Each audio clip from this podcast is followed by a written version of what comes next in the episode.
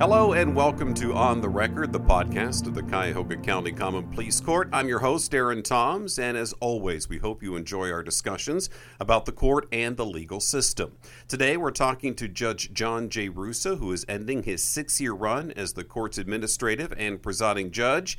Judge, hello. Thank you for taking the time to talk with us. Darren, thank you. You have been administrative judge for six years. Does it feel like it's been that long? Uh, so some days it feels like it's a fast time, but uh, when someone said to me just recently, Judge, you've been the administrative judge for a whole term as a judge, so meaning we run on a six year cycle. So when you stop and think about a full cycle as the administrative judge, uh, over the course of the time I've been on the bench, uh, I would consider that to be a third uh, of, of the time that I've served as a judge. So I would say, yes, it's been a long time but I don't feel like it's been a burden uh, of six years going at a slow pace. And looking back on six years of essentially being in charge of the court and speaking for your bench, was it what you expected it to be?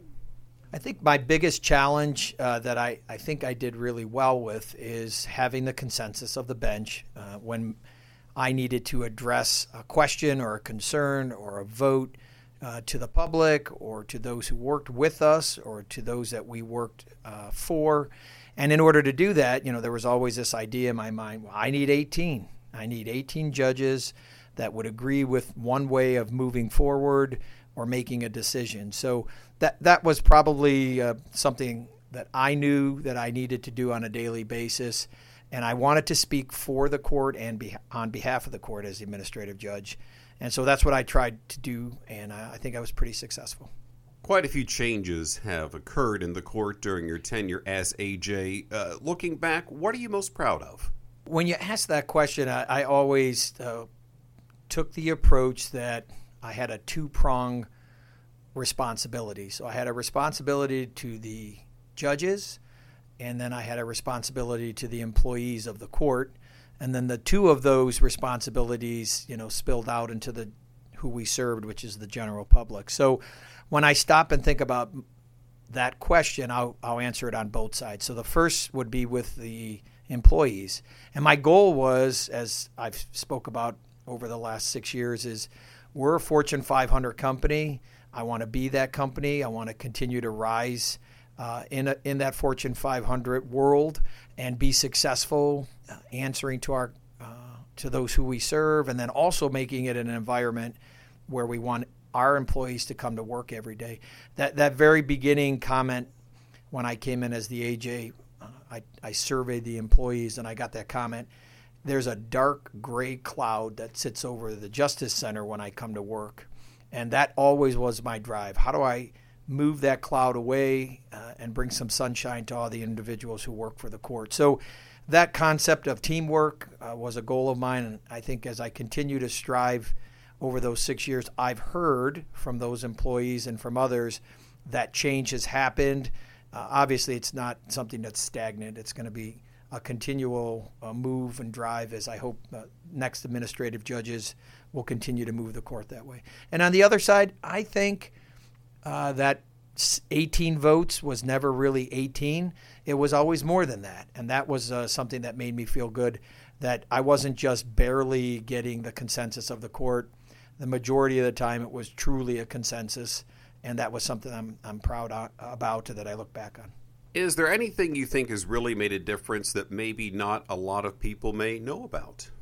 Well, I again would go back to the employees. You know, this this idea of, of building a culture where people want to come to work and they want to come uh, with this idea of what's their future. So, not just coming day to day and earning a paycheck, but this idea of how do you want to grow within the organization. One of the things I, I've said is uh, I've hired over one half of the current court, so over 250 employees in my six years. Every employee that I sat with, uh, because I sat with all of them and gave them a, a welcome to the court uh, not speech, but conversation. But I always said to them was this: if you want to stay here and improve what we do as a court and uh, and find this to be your home for the future, then look at our organizational chart and say, this is where I want to be in five years, or this is where I want to be in 10 years. And I think we've built that culture. And so that's something you don't see from the outside, you only see it from the inside. So excited about that. And uh, one of the rituals I have after I'm done with an, a new employee is I say to them, you know, you're the cream of the crop because there's a lot of people who apply and you're the one that we're hiring today. And I usually leave with uh, one of these uh, give me a high five, and we high five, and they're out the door with a big smile on their face.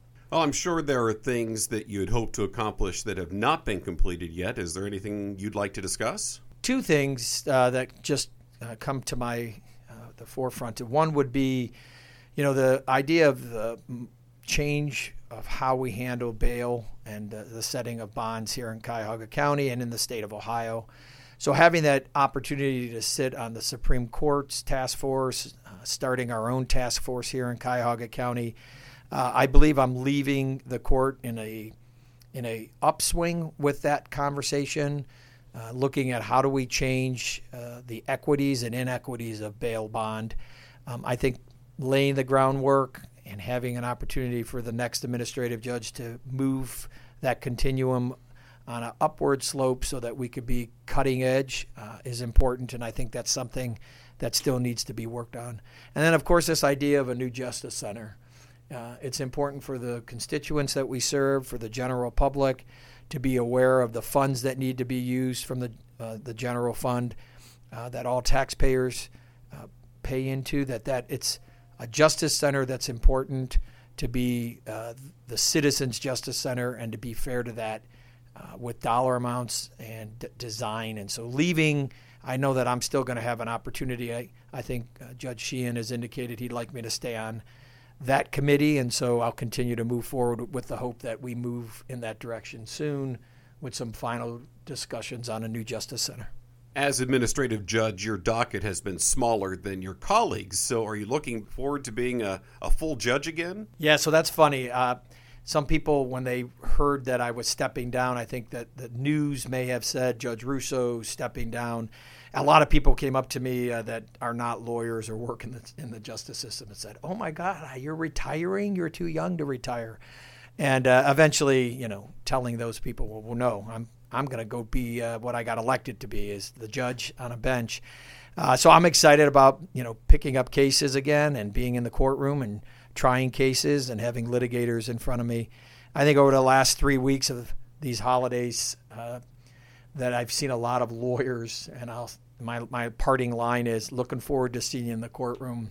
And they, you know, they always pause and look at me, and they're like, "All right, you're you're going to be back in the courtroom again." So I'm excited about it. Well, Judge, it's been uh, quite a six years for you. Is there anything else uh, you'd like to talk about that maybe we haven't hit on here? Again, I, I would just say that this idea of being a Fortune 500 company, uh, that you know over 500 employees make up the Common Pleas Court General Division. Uh, it's important for me to know that uh, there's a springboard of a culture in the court that's a positive one for the employees who work here, but also that that culture spills out to the people we serve. You know, everybody that comes into this uh, justice center is here because there's something affecting their life, right? Whether it's a victim, whether it's someone accused of a, a criminal act, whether it's someone who's coming in that got in a car accident and and uh, was severely injured, someone who had a contract to have a roof put on their house and it wasn't done. Everybody that walks in here uh, has something that's affecting their life, and we need to approach that on a daily basis as it, as if it's the only thing that matters to us as employees, as judges, as staff members, and we should treat those individuals who come into this courtroom that way. And so that is a continuum that I want to see con, uh, to to be strived in the court uh, as administrative judges come in and come and go, that we strive for that excellence uh, for both our employees and then those that we serve. Judge John J. Russo, we do appreciate your service to the court as administrative judge for the last six years, and we thank you for talking on the record with us. Thank you, Darren. I appreciate it.